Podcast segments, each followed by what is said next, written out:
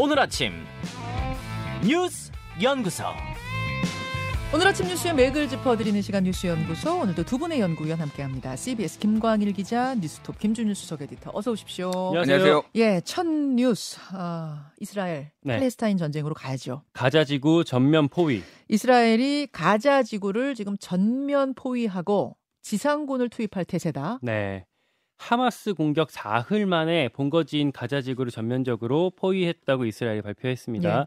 하마스가 침투하면서 장벽을 부셨었잖아요. 그리고 예. 들어왔었는데 그 자리에다가 뭐 탱크, 헬기 이런 것들을 배치해서 다시 막아버렸어요. 네, 그래서 이스라엘이 원래는 그 전에도 그 가자 지구를 봉쇄한 상태로 뭐 전기, 식수 이런 것들을 공급은 해줬었거든요. 음, 근데 이제 그러지 않을 거라고 합니다. 하마스가 더 이상 가자 지구를 통치할 능력을 가질 수 없게 하는 게 목표다라고 밝혔어요. 예, 예. 나아가서 말씀하신 것처럼 지상전을 준비하고 있는데 이스라엘군 이스라엘군 10만 명 이상이 가자 지구 주변에 집결했다라고 전해지고 있습니다. 음, 이 근처의 마을 그 민간인들을 다 대피시키고 있대요. 예, 예. 그리고 동시에 하늘에서는 하마스 근거지 800개 지점을 폭격했고요. 음. 어, 하마스 지휘부에 대한 암살 작전에 들어갈 거다라는 외신 보도도 나오고 있습니다. 지금 팔레스타인 사람들 한 12만 명이 탈출 행렬을 음. 보이고 있다. 뭐 이런 상황들 때문이겠죠. 네. 이런 상황 속에서 하마스가 잡아간 인질들 인간 방패로 쓰려고 한다 이런 얘기가 나와요. 이런 점이 이스라엘, 이스라엘이 당장 지상전을 맞바로 시행하기에는 좀 어려운 뭐 고민이 되는 지점이 될 수가 있겠는데 네. 간밤에 속보가 나왔어요. 하마스에서 이스라엘이 폭격을 한 번 할 때마다 민간인 포로 한 명씩 처형할 거다. 어, 지금 150명 인질 음악 축제에서 뭐 즐기고 있는 여성들 심지어 아이들까지 잡아간 상태인데 한 명씩 처형하겠다. 네. 그러니까 조금 전에 이스라엘 정부가 업데이트한 인질 숫자가 약 150명이에요. 네. 그러니까 근데 다만 이 인질이 생사가 불투명하기 때문에 이 숫자는 좀 정확하지 않을 수 있는데 음. 사망자 혹은 인질 중에는 미국, 영국, 프랑스 그리고 말씀하신 것처럼 독일 이렇게 외국인들도 포함이 되어 있습니다. 네, 네. 바이든 미국 대통령도 조금 전에 성명을 냈는데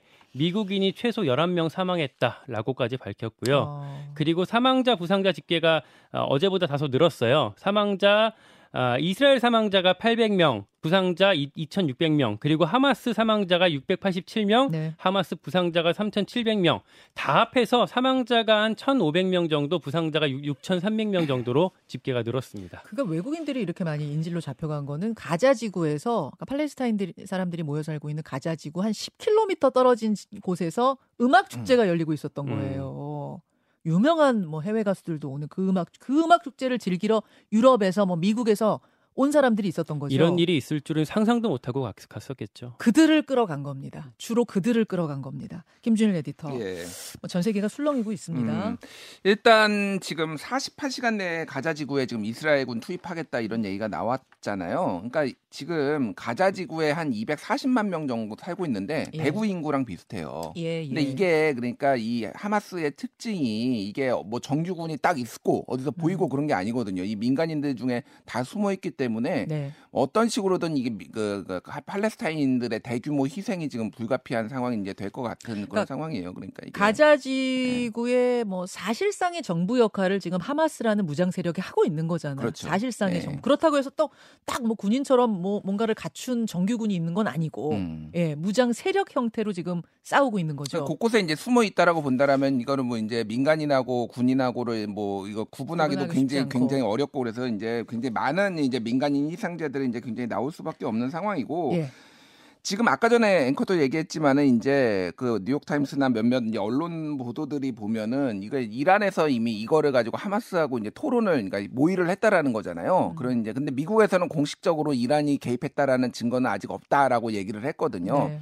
그러니까 여러 가지가 있는데 아직 이제 섣부르게 이거를 확정하기에 좀 증거가 부족하다라는 거 하나가 있고 또 네. 하나는 이게 그러니까 이란이 본격적으로 뛰어들면은 이게 소위 말해서 5차 중동 정쟁으로 그렇죠. 확전될 가능성이 상당히 높다. 그렇죠. 예. 그러면은 지금 이제 굉장히 그 어, 세계 정세가 좀 불안한 상황에서 이란이 만약에 여기에 전쟁에 뛰어들면은 이 중동 전쟁뿐만이 아니라 그 경제에 엄청난 타격을 미치거든요. 왜냐면 그 호르무즈 해협 아시잖아요. 거기가 이제 이란이 사실상 시료 지배하고 있는데 전 세계 원유의 한 20%가 지금 거기를 지나갑니다. 거기를 지나야만 예. 원유가 예, 나오는 거예요. 거? 그러면 만약에 전쟁이나 좀 확전이 되면 여기 네. 봉쇄해 버리거든요. 네, 네. 그러면은 나머지 국가들도 중동 나머지 국가들도 원유 수출 못 해요. 원유가 엄청 급등하겠네요. 그래서 어저께 지금 뭐 브렌트유나 뭐 어, 텍사스유, 서부 텍사스유 네. 같은 거4% 정도 이제 올랐습니다. 하루 만에 이미 올랐어요. 예, 하루 만에 올랐고요. 지금 원 달러 환율도 지금 오르고 있고 지금 뭐 그- 금으로 지금 안전자산으로 뭐 올리고 있고 뭐 이런 상황입니다. 네. 그래서 이게 지금 한국 경제에도 좀 굉장히 영향이 불가피하다. 어제 대통령실에서 이제 경제수 최상목 경제수석이 나와서 대책에 대해서 얘기를 했는데 네. 지금 우리나라가 원유가 중동 비중이 점점 늘어나고 음. 있습니다. 지난해 우리나라 중동 비중이 63.7이었는데 올해 69.5%로 5.8% 포인트나 늘었어요. 예. 만약 여기에서 이제 다 직접적인 전쟁이 발발하면은 우리나라 경제가 직접 타격을 받을 거고 지금 원 달러 환율도 사실상 외환 보유고 써가면서 방어한다라는 얘기가 있거든요. 음. 왜 그러냐면은 지금 미국하고 우리나라하고 금리 차이가 많이 나면서 음. 막 빠져나가고 있어요. 지금 돈이 그렇죠. 달러가 그러니까 지금 거의 방어하고 있어서 좀 외환 보유고도 막 쓰고 있는데 굉장히 지금 우리나라에 직접적인 경제 타격을 줄 가능성이 상당히 높아졌다.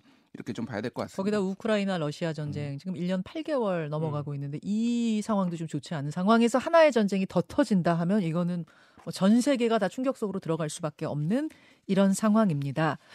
그 인질들이 잡혀가는 장면이 요즘은 다 휴대전화가 있다 보니까요. 굉장히 많이 많은 휴대전화에 잡혀서 찍혀서 지금 SNS 상에 온라인 상에 돌아다니고 있습니다. 어, 그걸 본 그 인질의 가족들이 우리 딸입니다. 우리 아들입니다. 뭐 이러면서 지금 전 세계가 더 슬퍼하고 있는 상황이거든요. 오늘 2부 놓치만 뉴스에서 그 영상 중에 하나 좀 보여드리면서 아, 이 얘기는 더 해보도록 하죠. 다음 이슈로 갑니다. 이재명 복귀. 예, 이재명 민주당 대표 어제 퇴원을 했어요. 네, 그동안 치료를 받다가 어제 아, 자택으로 돌아가는 길에 강서 선거 유세를 들렀습니다. 예. 유세차에 지팡이 짚고 올라가서 한 10분 정도 지원 유세했는데요. 네. 그 앞에는 주최 측 추산 3천 명이 왔을 정도로 사람들이 바글바글했습니다. 아, 제가 인상적이었던 거는 유세차 앞에 현역 의원 60여 명이 옹기종기 모여 있었어요. 네. 왜냐하면 이게 뭐 거대 야당의 세과시 뭐 측면도 있을 거고 또 하나 눈도장 찍기거든요. 아. 이게 요새 의원들이 이재명 대표 어, 일정에 엄청 주목하고 있어요. 그래요? 가- 같이 가서 뭐 셀카 찍고 눈도장 찍고 음. 예, 당분간 이런 모습이 어, 계속 연출될 걸로 보입니다. 예. 그리고 국민의힘 같은 경우에는요 어제뿐만 아니라 연일 총출동하고 있어요. 뭐 음. 김기현, 윤재욱, 박태출 어, 지도부가 다 같이 어제도 현장 돌았고요. 저녁에는 안철수 의원도 힘을 보탰습니다.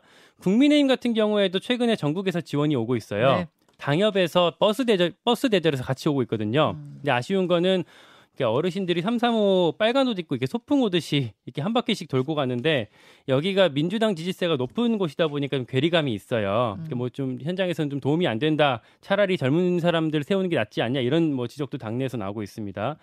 그리고 국민의힘도 민주당이랑 마찬가지로 눈도장 찍기 좀 부심하는 모습이 있는데 당협위원장 카톡방에 마찬가지로 뭐 인증샷, 셀카 이런 것들이 엄청 올라온다고 하더라고요. 특히 평소에 좀 이렇게 활동 안 하던 사람들 위주로 이렇게 올라온다고 하는데 음. 총선 공천 앞두고 있기 때문에 좀 벌어지는 현상으로 볼 수가 있겠습니다. 양당 모두 전국에서 집결하고 있는 건 분명한데 그렇습니다. 현장에서는 진짜 도움 되는지 모르겠다. 뭐 양당 모두 그런 얘기 나오는 어쨌든 뜨거운 분위기인 것만은 분명해요. 그렇습니다. 내일 네. 선거 치러지고 그리고 국정감사 오늘부터죠. 예, 국정감사. 네, 총선 앞두고 치러지는 국감이고 이제 21대 국회 마지막 국감이다 보니까 다들 역시 좀 존재감 과시하는데 엄청 치열한 상황이고요. 음. 승부처 하나만 간단히 꼽아드리면 역시 명불허전 법사위 오늘은 뭐 열려요 법사위에서? 대법원 대상 감사가 있는 대법원. 날입니다. 예, 대법원장 공백 사태 그리고 네. 이재명 대표 수사 관련해서 여야가 아, 충돌할 전망입니다. 아유 오늘부터 국감에 내일 강서구청장 보궐선거에 뭐 김준일 에디터 예. 우리 살펴볼 곳이 많네요. 그렇죠. 뭐 이제 법사위 말고도 뭐 문체위 그래가지고 최근에 뭐 방송사들 엄청 징계하고 뉴스타파 보도 인용한 거 그래서 뭐 예. 가짜 뉴스와의 전쟁 포털에 대한 뭐 압박 뭐 등등등 해가지고 굉장히 많은 뉴스가 이제 쏟아질 걸로 보입니다. 음.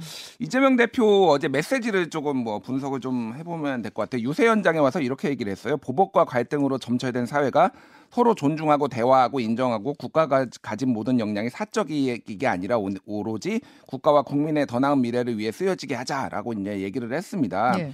근데 여기에서 어 이제 우리가 좀 봐야 될 거는 서로 존중하고 대화하고 요런 거예요. 음. 그러니까 요거가 윤석열 정부를 상대로 서로 존중하고 대화하고도 있겠지만은 사실은 내부의 메, 메시지다라는 건데 우리 안에 작은 차이를 넘자라고 여러 차례 강조를 했다라는 거예요. 어저께 유세에서 어. 이런 워딩이 나왔어 이 대표한테. 예, 예. 부족하고 억울한 게 있어도 잠시 제쳐두고 저 거대한 장병을 우리 함께 손 넘고 넘어가자. 손에 손 잡고 단결 단합하자. 뭐 이런 표현들이 그러니까 비명계를 이 대표가 끌어안으려는 메시지냐 이렇게 좀 해석이 되는 거죠. 우리 안의 작은 차이 극복하고 손에 손잡고 단결 음. 단합하자가 여당을 향한 메시지 같진 않네요. 예, 예. 그냥 언뜻 들어도. 그러니까요. 그래서 한마디로 얘기하면은 지금 정부 여당과 싸우기 위해서 우리는 단합하자 이런 메시지인데 이재명 대표가 예전에도 한번 그런 올해 1월에도 그런 메시지를 한번 낸 적이 있거든요.